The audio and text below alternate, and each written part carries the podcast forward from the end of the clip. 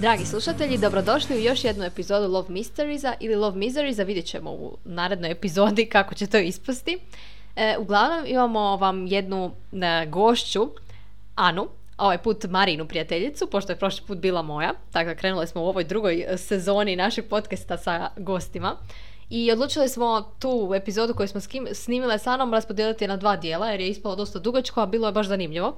Tako da, evo, slijedi prvi dio.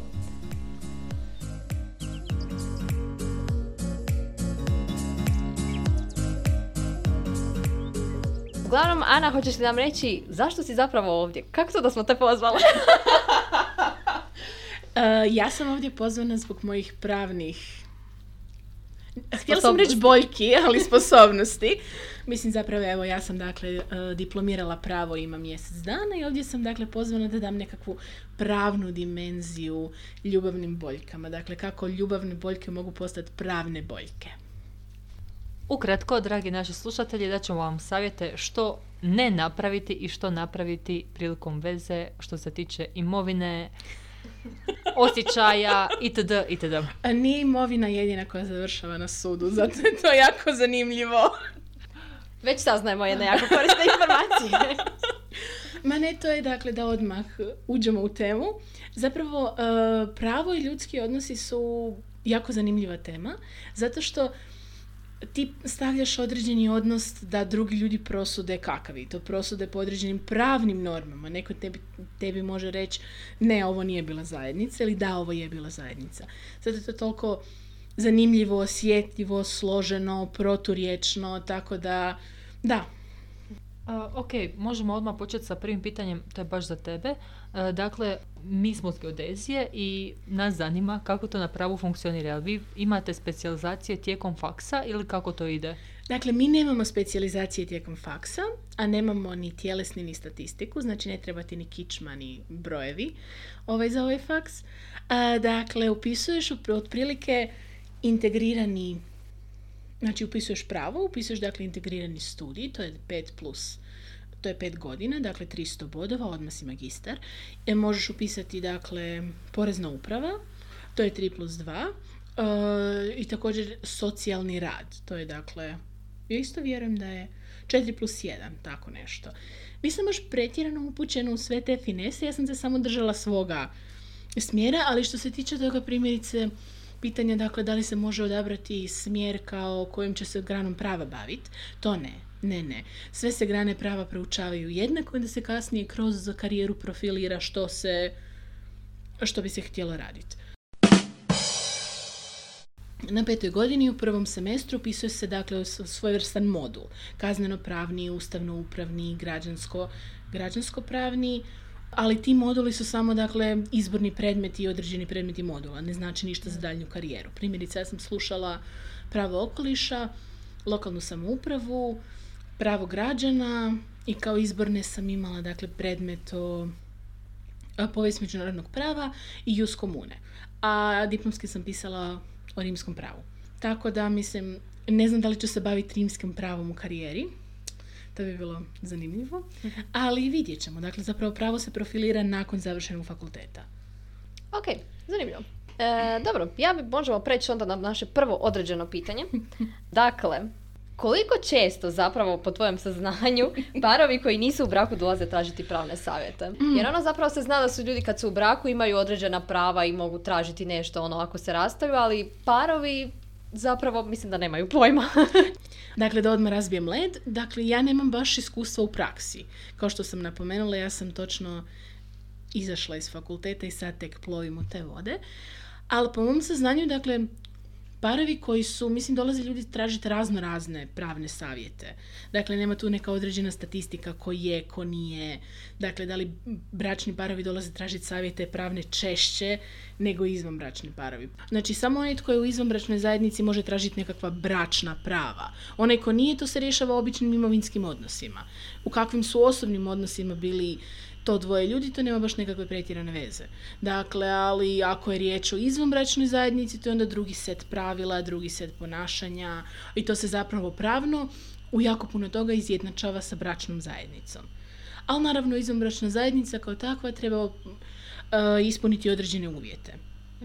Dakle, dvije osobe različitog spola koje su u e, životnoj zajednici dulje od tri godine ili kraće od tri godine ako su dobile dijete. Dakle, taj splet okolnosti e, je uvjet da to bude izvanbračna zajednica i onda ona ima sva prava po zakonu, po, po obiteljskom zakonu kao i bračna zajednica. A tipa ako je par e, dvije godine skupa u izvanbračnoj zajednici, jel postoji kakva šansa da osoba dođe i kaže želim da se to tretira ako bračna zajednica, idem po svoja prava, idem uzeti što je moje? Ne. Zato što ti je to tri godine i amen, što se toga tiče. Znači, tri godine su ti nekakav minimum. Možeš više, manje ne. A kako ide to s dokazivanjem? Jel E oboje- sad, Mhm. sorry reci. Ma da, sam, da, jel oboje moraju biti prijavljeni na adresu, ko će reći da su to bile tri godine, kako nisu bile dvije i po, jel ona možda ili on živio kod nje, malo kod nje, malo kod sebe, pola godine, pa tek onda preselio kod nje, e, zanimaju me te neke malo finesice. Finese. E, to je sada zapravo, to je e, jako zanimljivo što se tiče izvanbračne zajednice versus bračne zajednice. Vrhovni sud različito odlučuje u različitim slučajevima. U jednom slučaju odlučio je da je život e, žene živjela na jednoj adresi, muškarac na drugoj adresi i Vrhovni sud je rekao da je to ipak izvanbračna zajednica. Na temelju čega? Zato što je odlučio dakle, da su oni bi imali takvu ekonomsku i emocionalnu povezanost i trajanje te ekonomske i emocionalne povezanosti je bilo takvo da se može smatrati dijeljenjem zajedničkog života. A u određenim slučajevima, dakle, iako su postali elementi određene ekonomske i emotivne zajednice, to što su živjeli na različitim adresama je bilo je ono što je presjeklo slučaj i sud je rekao to ne može biti izvanbračna zajednica. Dakle, kriteriji su, nisu ujednačeni, različiti su. I zato je dakle te ljubavne boljke kad postanu pravne boljke, ti moraš dokazivati da si ti bio s nekime u izvanbračnoj zajednici. Izvanbračna zajednica ima status izjednačen sa bračnom zajednicom upravo zbog toga što je to jedan veći stupanj zajednice. Dakle, nije to nas dvoje smo bili tri godine skupa, ali smo u srednjoj školi. Dakle, onako, to nije zajednica. Nego zajednica, znači, primjerice, u par u slučajevima se ispituje, dakle, ispituju se svjedoci, jesu li išli na rođendane skupa, jesu li upoznali obitelj, jesu li putovali skupa, imaju li zajedničke fotografije, jesu li e, zajednički išli u kupovinu, jesu li slavili blagdane. U principu iz, dokazivanjem izvanbračne zajednice se dokazuje da ste vi uistinu dijelili život zajedno. Tri godine su minimum, naravno osim ako se ne rodi u toj zajednici dijete, ali ma, dakle nema, dakle možete biti u izvanbračnoj zajednici 50 godina. Nema nekakvog gornjeg limita izvanbračne zajednice. Znači zapravo čim se rodi dijete to postaje izvanbračna zajednica. Mm, da, otprilike da. To, onako to je kao, ok, vi, vas sad dvo- vas dvoje, u kakvim god da ste odnosima, vi dijelite dijete. Dakle, to je alfa i omega nekog, nekakvog eh, dijeljenja. Vi imate dijete zajedničko. Htjeli, ne htjeli, vi pravno morate biti u nekakvom odnosu. Onda su oni rekli, ok, ako je klinac tu, može. Izvanbračnu zajednicu ponekad može jako, jako teško dokazati.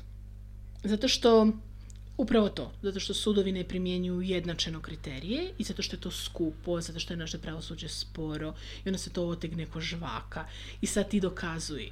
I također može biti emotivno jako teško. Zamislite da ste vi s nekime u zajednici, da vi sve dijelite, da, da se vi ulažete u tu vezu i neko dođe na sud i kaže znate što, ja nisam baš to mislio.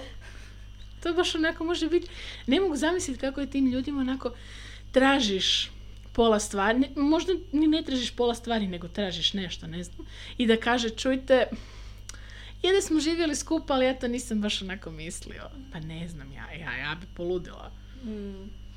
Da, ja čak imam osjećaj da ljudi ulaze u sve te pravne, onak, to je moja žlica, to je moj, to je moj jastuk, Ne- mikrovalna. to je moja mikrovala, samo zato što zbog te boli uh, emocionalne, jel, zbog prekida, ako da ikog briga za mikrovalnu. Mislim, možda ih je briga, ali većinom je, mislim, to više onak, uzeo si moje vrijeme, uzeo si moje srce, uzet ću ti mikrovalnu. Naš onako, ti odlaziš sa organom, ja odlazim sa aparatom. Ali ne, zapravo mislim da ima nečega i u tome. Ali zato što nije, mislim, ne znam, primjerice, kad, isto i kad prekidate, ima jedan određeni inat. U stilu ono, goni se, vrati mi moje stvari. Hoću ih natrag, hoću medeka natrag, hoću one čokolade, hoću kartu za kino, hoću... Onako ima, da, da, da, pa ima i to, pogotovo ako te neko ostavio. Ili ako si bio u nekoj lošoj vezi pa ti ostavljaš njega. Pa znaš, ako mi se već emotivno nije isplatilo, isplatit će mi se financijski. Onako, želim bit, e, želim slušat Adele u stanu, a ne u autu pokraj ceste. Tako da je to potpuno normalna ovaj, pretpostavka, ali mislim dakle da dosta ima i tu ljudi se, jedan od češćih razloga razvoda je novac. Zapravo, prema istraživanju, dakle, u Americi, Institut za obiteljske studije 2019. Jedan od najčešćih uzroka razvoda je zapravo nedostatak komunikacije. A uključuje i nedostatak komunikacije komuniciranja o novcu. Znam da, bis, da smo e, nešto i razgovarali o ovom predbračnom ili bračnom ugovoru. I zapravo to je ljudi, ljudi odbijaju razgovarati o novcu i odbijaju se sjesti dogovoriti o novcu i da i to je jedna velika, velika, niko nije izvan ili ispod ili iznad novca. To nam je svima nekakva osnovna materijalna potreba i ljudi se moraju o tome sjesti i moći dogovoriti. A to ljudi ne rade. I nedostatak komunikacije, nedostatak pričanja ili znanja o tome dovodi do jako puno zanimljivih pravnih situacija. Da, dobro, sad kad si spomenula taj, uh, iz, kako se zove ugovor? Ovako, sam slušala. Ugovor se zove u milijardu američkih filmova, serija, sve nešto. Oni kažu predbračni ugovor. I onda mi imamo, aha, predbračni ugovor, oni zovu prenup. Ali mi to nemamo. Kod nas ne postoji predbračni ugovor. Da, mi to nemamo zato što mi imamo bračni ugovor. Ti bračni ugovor sklapaš kako bi ti uredio što će se dogoditi sa svojim, tvojom imovinom u XY slučajeva. Znači, to je bračni ugovor. Predbračni ugovor je samo ugovor o imovini. Dakle, vas dvoje si niste, znači vi pravno niste ništa. Dok još niste, mislim, onako baš pravno pravno. Tipa taj prebračni ugovor je ok za dvoje ljudi koji su u vezi i da je. potpišu taj prebračni ugovor. Tako je, Jel on vrijedi kad uđu u brak? Da. Aha. Da, da, da, da, da. Ok, ali prebračni ugovor možemo tipa i Marta i ja potpisati međusobno. Da. Ne, ne, ne, ne, ne, ne, ne, ne, ne, ali sad pazi se ovo. Dakle, e, predbračni ugovor se ne zove tako zato što to ti je ugovor o uređivanju imovine. Ti, Marta, možete potpisati ugovor o zamjeni, ugovor o zajmu, ugovor o zakupu, ugovor o tome kako ćete nešto urediti. To nije predbračni ugovor, to je samo ugovor o, o imovini. A bračni ugovor je ono što je kako urediti odnose u braku.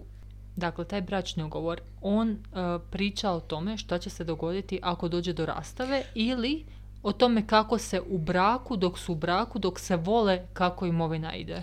Bračni ugovor ti može određivati što ti god padne na pamet. Znači, samo da nije protivno ustavu, pravnim propisima i moralu. Primjerice, ne možeš se u bračnom ugovoru dogovoriti, mene će muž svakog dana udariti mikrovalnom u glavu. To bi sud rekao, slušajte, gospodična, daj se malo smirite. Ali, možeš se dogovoriti, to znači, uređuješ odnose što ti god padne na pamet. Dakle, Uređuješ raspored bračne stečevine. Uređuješ, dakle, tko će, ako se rastanete, tko će dobiti što. Primjerice, možete, možda jednog dana putuješ Europom i sretneš full poznatog umjetnika. I ti si full poznata umjetnica. I krene ljubav, plane, pišete si poeme, snimate podcaste, slikate jedno drugom na Kilimanđaru i slično. I sve je to prekrasno. Međutim, Imaš muža.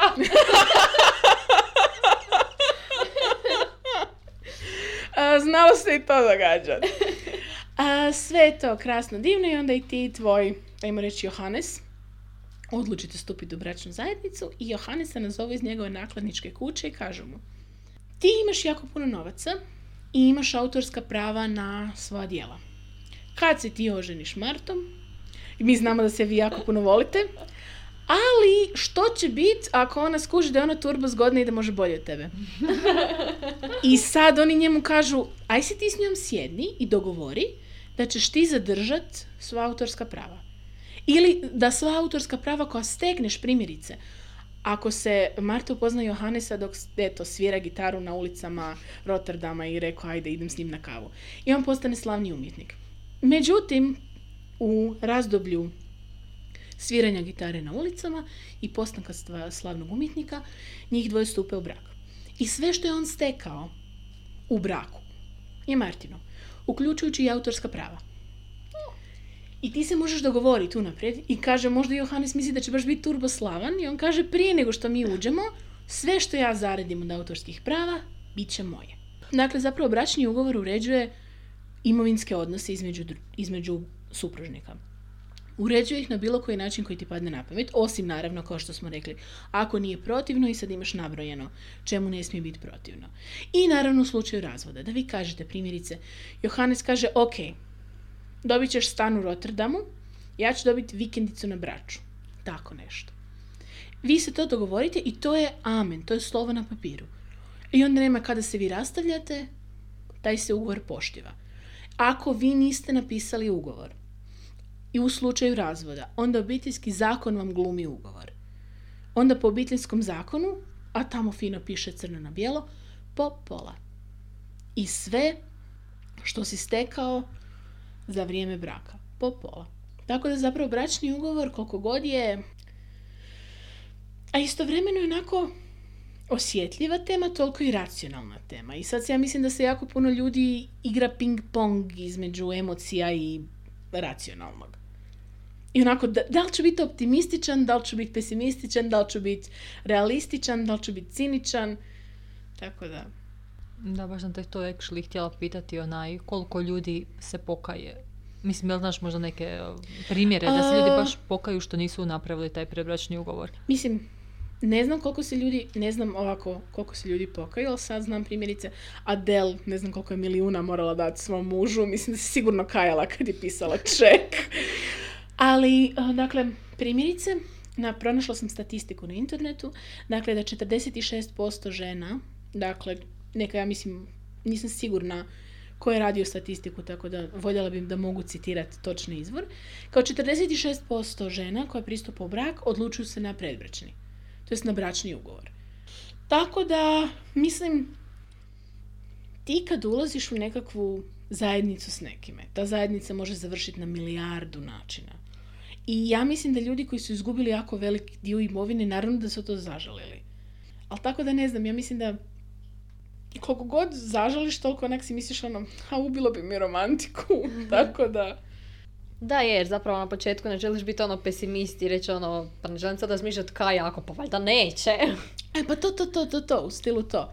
Da, ja se baš mislim, pogotovo kad su neke karijere u pitanju, postoji netko ko ti čuva leđa i ko je tu u pozadini i ko dok ti možda gradiš karijeru, ko je tu uvijek podrška i ne znam šta i onda imam osjećaj da je malo baš bezobrazno u jednom trenutku samo reći "Ej, ti nemaš ništa jer na svemu piše moje ime. Da, da zapravo, e ne, ali to je zapravo isto i ne baš nevezano za temu, ali full vezano za temu. Zato što ti kad nešto stvaraš, osobe koje te podržavaju su velik dio tog stvaralaštva. Zato što znam da je Roberto Bellini rekao, dakle kad je primao Oscar, ili možda Zlatni globus, ne znam, da je zahvalio svojoj ženi i rekao da je sve što radim, da je i dio moje žene tu. Tako da, i onda to nakon godina stvaralaštva, okreneš se i kažeš, maum, ništa. To zaista onako može biti šamar neviđeni i ne, neopisivi. S druge strane, jako se često događa, dakle, da ljudi sklope brak s osobom i onda postanu slavni i onda se razvedu. I onda ti to opet, znaš, onako, kao ja sam te podržavao dok nije bilo ništa i sad kad je nešto odlazi Našao od sam si bolje, da. E, pa to. A opet s druge strane, mislim, ko može predvidjeti ono, E, pa to. kao u, pre, u bračni ugovor ću staviti kao, ako postanem slavan. Da, da, da, da, da, da. Znaš šta, mislim da je sad fora da niko od nas sad nije tu perverzno bogat i niko od nas nema Da, da, da. bogatstvo. Nitko ne, nema štitit neko svoje veliko bogatstvo, onaj, pa, pa možda nismo u tim cipelama da Pa kužimo. možemo isprdat s toga. Pa da, evo sad ne znam da imam cijelo, ne znam da su moji roditelji radili, da imamo neku veliku, da smo neki face baje i onda naravno možda bi se i bojali. Pa da, zato što primjerice, to sam čitala članak od jedne odvjetnice, ona je rekla da kad ti imaš firmu, koja ima, dakle, kada si suvlasnik određene firme ili veliki dioničar, onda je tvoja moralna obveza potpisati bračni ugovor. To je, da, bračni ugovor, zato što ti, ta firma nije tvoja. I ti je moraš zaštititi tako da ona ostane samo tvoja. Mislim i to se isto upravo je sve moguće. Dok ima ljudi, dok ima prava, pravo je fleksibilno za apsolutno svaki slučaj. Kogod vam je glupost pala na pamet, neko je nekog tužio zbog toga. Što se toga tiče. Ali tako da ja mislim, u jednu ruku baš je onako kvari romantiku i baš je cinično i baš je glupo da neko dođe, slušaj, idemo mi sad urediti odnose za slučaj da se rastanemo. I ono, ako ću imati hrpu novaca, ti nećeš imati niti jednog centa. Voli čovjek vjerovati da se, ne, da se to njemu ne može dogoditi. Ali stopa razvoda je 30 za prvi brak, 48% za drugi. Znači, koliko god da misliš ti nema šanse da budemo tih 30. Treća sreća. Da, treća sreća. A vidiš da se povećava. 30, 48, da ne bi bilo još više. Tako da ne znam, nekako E, I čitala sam u glasu koncila kao pitanje o bračnim ugovorima i kao kažu da je to potpuno, dakle, ako se ti ženiš, onda se obećaš zauvijek, ono, koji razvod, o čem razmišljaš, vjeruj. I to je jedna stvarno lijepa misao, vjeruj, vjeruj sebi, vjeruj svom partneru. Ali ne znam, mislim da taj dio pravni i dio novaca, da ako želiš mu vjerovati, da baš moraš biti iskren. Dobro, sad smo dosta pričali baš o braku. Dobro, mi smo već u godinama, tako da se naši vršnjaci... naši vršnjaci se žene. Žene imaju djecu, ali da, da, da, zapravo, prosti, da lagano skrenemo u izvanbračne odnose. To su nam bili Ja sam reći, to mi suptilno, kao ljudi vrijeme vam da. da se poženite. Ček, zapravo da zaokružim pitanje. Savjet. Da. Znači, ti si za potpisivanje ugovora. Ovisi koliko nemaš ništa. Da, pa to sam zapravo htjela reći. Onako, mislim, ne znam, u jednu ruku, evo, ja ne znam što bih napravila. Znači, potpuno otvoreno. Zato što ja nemam toliko imovine da ja sad mogu nešto raspolagati. I onako, da nešto moram zaštititi. Naravno da bi voljela vjerovati jednom kad smo u braku, u braku smo zauvijek i volimo se i etc. Ali Mislim, jedan dio racionalan, možda čak bračni ugovor ne mora biti ni osuda, niti cinizam, niti nešto tako, nego jednostavno sjeli, niti ništa osobno, nego sjeli smo i uredili smo kako će nam izgledati imovinski odnosi. Primjerice, ja sam, nije da sam loša s novcima, nego imam onu foru, znam da smo ti i ja to, Marija, pričale, dakle, 100 kuna traje ko žvaka tri tjedna ili 500 kuna ode u prije podne. Nema granice. I onda 10 kuna. Da. mjesec dana. Sve ili ništa. Tako da ne znam, eto, evo, moj osobni stav, ne znam. Ana, Tako da, nama ne, ali mislim, pravno je to dobra ideja. Ti ako imaš nešto uređeno, to je dobra ideja. Za slučaj da sve ode ne da propadne u nepovrat, ti imaš uređene imovinsko-pravne odnose. To je velika stvar, zato što naši sudovi su legendarno spori i tromi i jednostavno ti kad već to imaš uređeno, trebalo bi biti lakše. A voliš vjerovat, mislim, ne znam, to onako cijelo imam ping pong u glavi. Neko rezolutan bi rekao, pa vjerujete si, pa šta sad, šta vam to vrijedi da imate ovaj imovinske odnose uređeno, to vam ništa neće pokvariti u braku, ne osuđujete se na propast. A, mislim da si to dobro rekla da svi koji su partneri u firmama i tako to, tako da bi možda proširila i rekla kao svako ko ima odgovornost prema svojoj e, pa obitelji. Jer realno gledajući, mislim kad dobro ljudi sklapaju brakove u raznim godinama, ali evo mi u našim godinama dobro, postoje ljudi koji su svašta stvorili u našim godinama, koji imaju firme i ne znam šta, ali realno gledajući onaj... Ne, ne, ali ne, zapravo da, ajde sad, primjerice. Oprosti Marta, ti i Johannes ćete biti tema. Reci da promijenim ime ili... Ko? Johannes je dobro ime. ok, ok, ok, ok, ok. Jesi suglasna da budeš... jesi suglasna da budeš u bračnoj izvanbračnoj zajednici za primjer? za primjer može. ok, dobro. Primjerice, Johannes i Marta su odlučili živjeti, reci europski grad, molim te. Rotterdam. Rotterdam, e tako je. Odlučili su živjeti u Rotterdamu gdje su se upoznali uz zvuk njegove svirke. I sada oni su u braku, razvedu se i Johannes kaže Marija, od sada ja radim podcast s tobom. Molim? Niste uredili odnose, razveli ste se, on ima pravo na pola svega i on kaže Marija, ja bih htio gostovati, imam jako puno ideja o gitari. Ne, Mene tu zanima zapravo što će Marija reći. Da.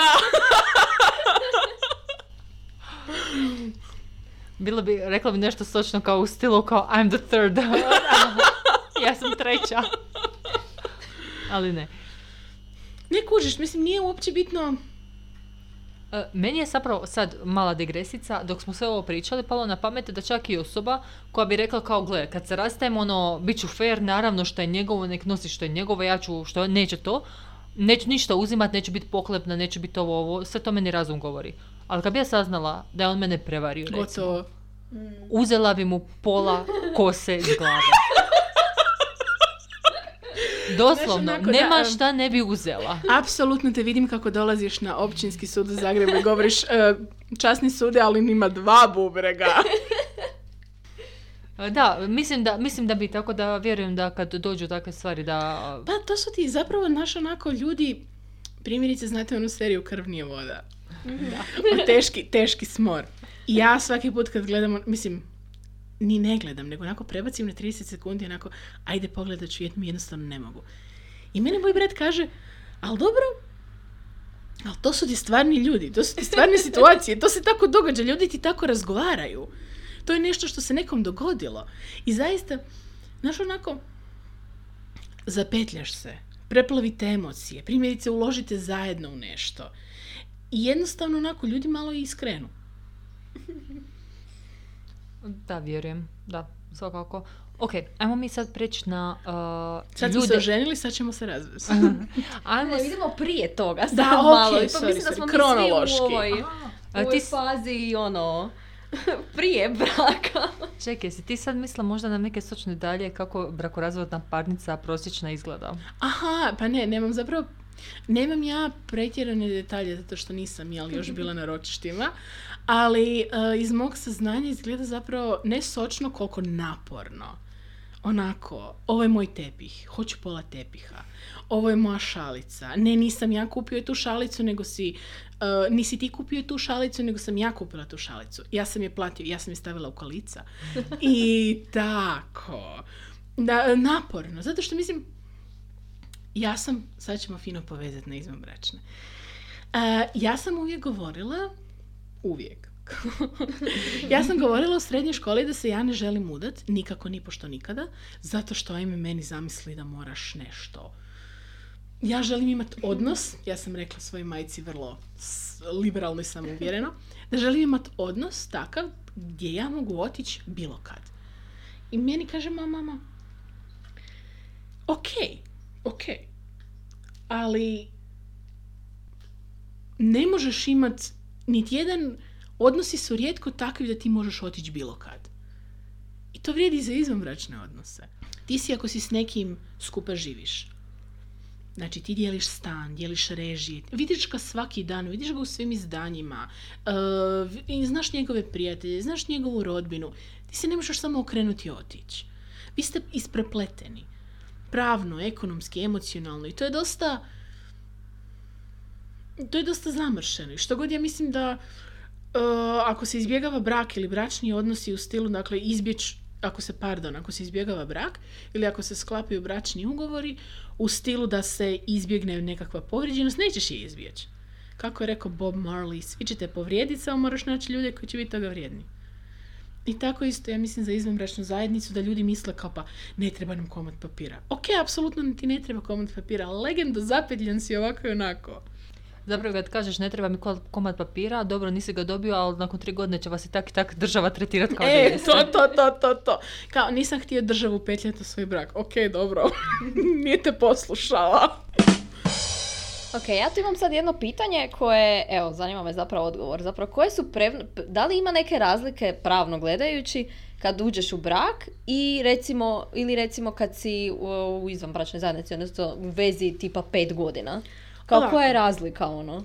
Što se tiče pravnog, tehnički mislim koliko god da ima razlike, toliko, koliko god da nema razlike, toliko i ima. Zato što ti si izjednačen, znači nakon tri godine, izjednačen si sa svime, sa bračnim drugovima.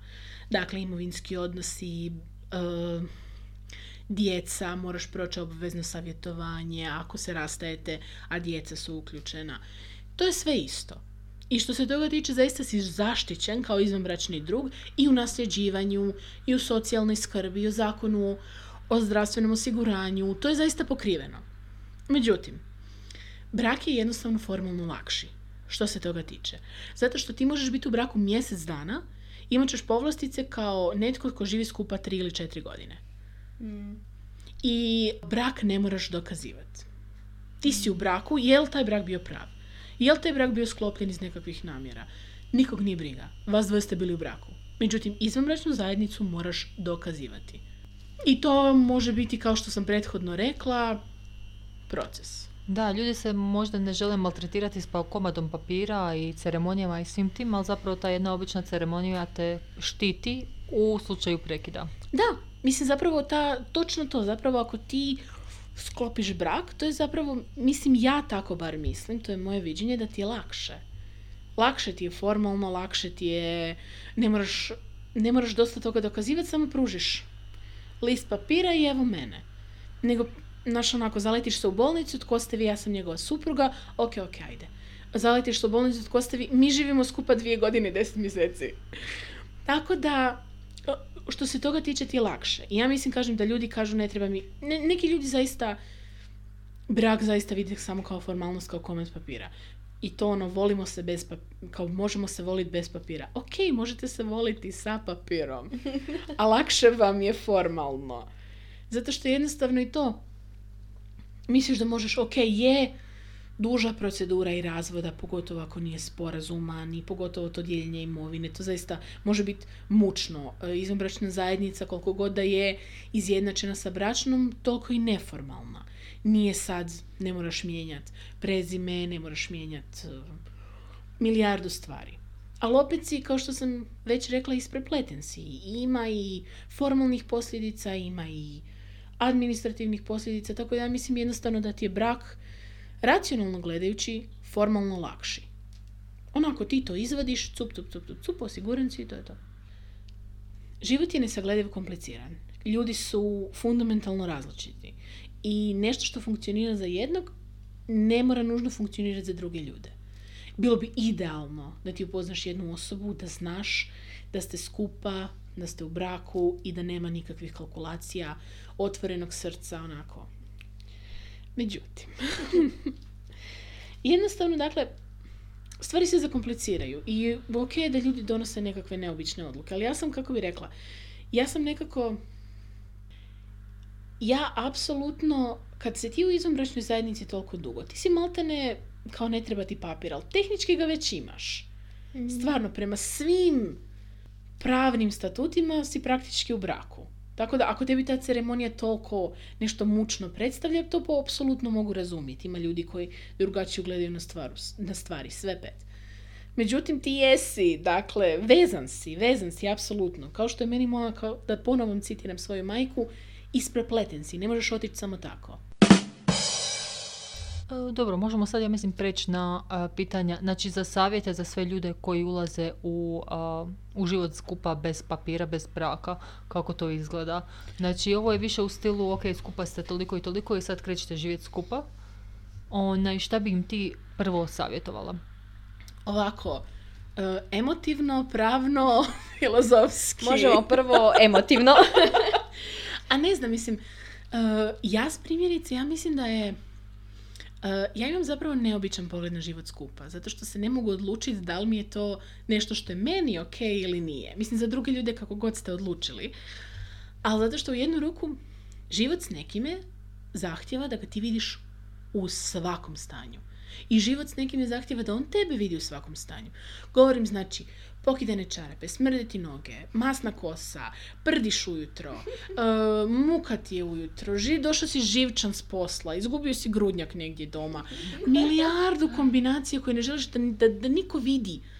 I ta osoba je tu, stalno. Još pokušavaš održati nekakvu vatru, biti tajanstven, privlačan i tako. Ali mislim da kad vidiš nekoga plače nakon što mu je nešto nakon što mu je pala žlica, da se gubi ono, svaki seksi pil. Ali, mislim da postoji nekakva uh, i ta razina, dakle da te neko toliko dobro i duboko zna kad ste već odlučili živjeti zajedno. Ja mislim, ono, kad ste već u braku, već si rekao da, gotovo je. Nosi se sad da, s tim. Da, da, nosi se s tim. Nosi se sa mojim žlicama, sa mojim prdežima i sa mojim izgubljenim stvarima. Rekao si da me prihvaćaš, možemo samo naprijed. A to je isto, ja mislim da ljudi, ne znam, mislim, ja mislim da ljudi zajednički život se treba gledat kao ja ću s tom osobom biti stalno. Ne stalno, nego ja ne mogu... Znate kako kad vam je težak ili naporan dan, misliš si sad ću doći doma i imat ću svojih 10 minuta mira. Niko me neće smetat. I onda dođeš doma i svi su doma. Svi su doma. Ako neka tetka nije posjetila 15 godina, evo je. I ja mislim da trebaš kad ti s nekim živiš, moraš si u glavi postaviti kad ja budem živčana i umorna i dođem doma i on je tamo, hoće dobiti cipela u glavu ili će mi to biti ok. Jednostavno, dakle, i ljudi ne kuže kako je to tako mi je rekla moja prijateljica, znači kad se uselila sa svojim dečkom, da su se prvih par mjeseci svađali da im je bilo strašno teško. Iako su konstantno bili zajedno. I ona je rekla, i onda sam ja skužila, nema veze koliko smo mi bili zajedno, ja sam uvijek na kraju dana otišla. On je uvijek na kraju dana nama otišao. I ti nemaš di kad si u istom stanu. Ok, mislim, fizički možeš gdje, ali to ipak ti dijeliš prostor. Tako da ti moraš znat ja mislim da i brak i zajednički život i sve zahtjeva ogromnu razinu truda. Ogromnu razinu truda. Da citiram Mariju, što je ona fantastično bila rekla, jednom u našim mnogim razgovorima, ovaj, to, je, to je stvarno citat kojeg se držim. Citiram te drugim ljudima. A ovo, sad nakon foršpana da e, kažem citat. Ti si rekla da je brak i ljubav prije svega odluka. I da se ti ustaneš ujutro svakog dana i da se ti odlučiš voljeti tu osobu. To sam pročitala negdje sigurno, zato što davno sam izgubila vjeru u nešto izvan nas. Ono, naprosto to mora biti odluka. Da, ma znaš ono, to ti, je- ali to, to si baš fino rekla. Odakle si god rekla, mislim da je došlo i od tebe. Da ti zapravo, ti se odlučiš. Ti se ujutro probudiš i ti se odlučiš. I ti se ne obvezuješ ja ću biti uvijek, ja ću uvijek um, skakati oko tebe, ja ću uvijek tebe smatrati najprivlačnijim na svijetu, ja ću uvijek biti dobre volje. Ne, ti se ujutro ustaneš i rekao si, obećaješ zapravo ili pred oltarom, pred matičarom, kako god.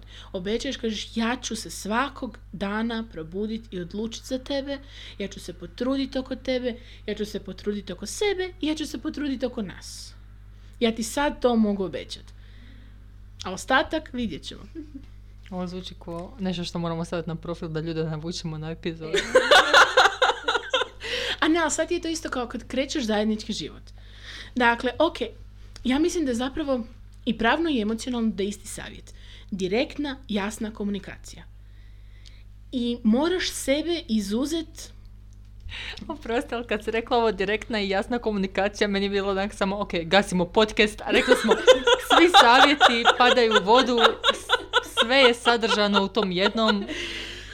Ma ne, ne, ali to je toliko teško. Ti trebaš staviti sa strane, trebaš izbit iz glave ono ja sam poseban cvjetić što se meni nikad neće dogoditi. Ti jesi poseban cvjetić, ali će ti se bome dogoditi.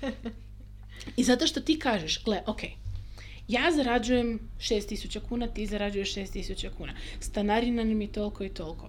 Ormar nam je toliko i toliko. Kauč nam je toliko i toliko. Zato što ne možeš da ti ne pričaš o novcima.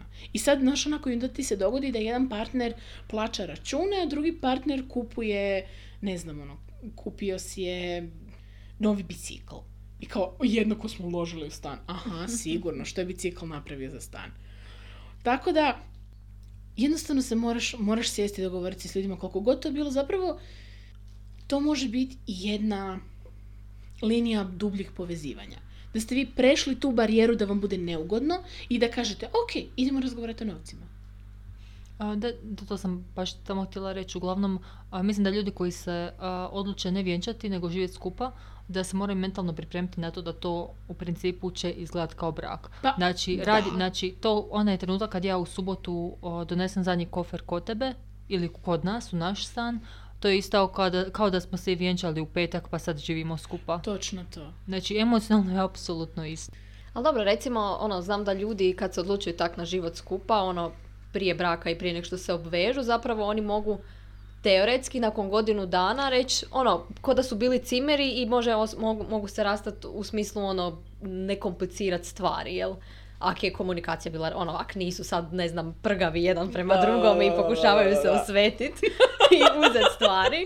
U tom slučaju, ono, bilo bi bolje da su se oženili pa onda uzimali jedan drugom stvari. Da, da, da. Ali hoću reći, ono, ljudi zapravo krenu živjeti skupa s namjerom da ono bolje upoznaju osobu jer ono mogu poslije otići prije tri godine, jel? Da. Normalno.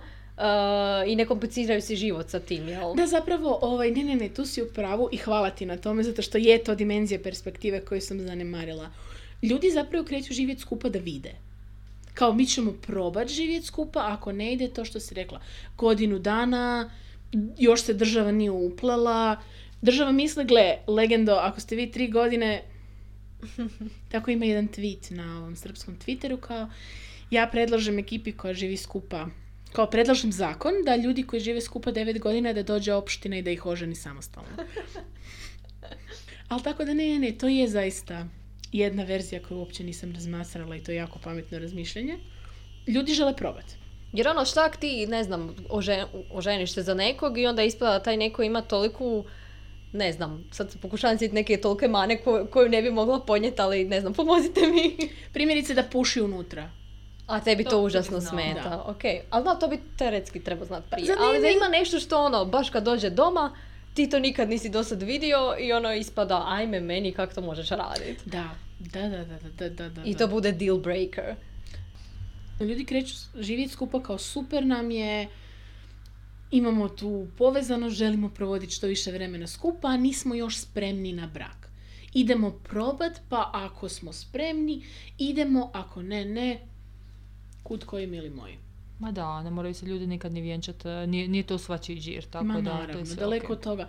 Ne, ali samo sam zapravo, moje pitanje o toj perspektivi brak versus izvanbračna zajednica, pogotovo znači ovo izvanbračna zajednica u njenom punom značenju. Ovo je veza. Mislim, znam da je glupo, ti ako si dvije godine živio s nekim, ti si neizrecivo povezan. To je, Mm. to je bila ili velika ljubav ili velika mržnja, uglavnom jako puno emocija. Ali baš govorimo o ovoj izvanbračnoj zajednici, ljudi koji su tri godine i naviše skupa. Onda im je stvarno više svejedno. Tako, zato što, što god bilo, bar ja tako mislim, ne znam, e, morao bi biti neko ko ima malo više perspektive u praksi, slično, da kaže, slušaj, nemoj se znaš koji je postupak za razvod. Ali meni se ovako poluprofesionalno čini da ti jednostavno, ako si već toliko dugo zajedno, da ti se jednostavno jednostavnije oženi.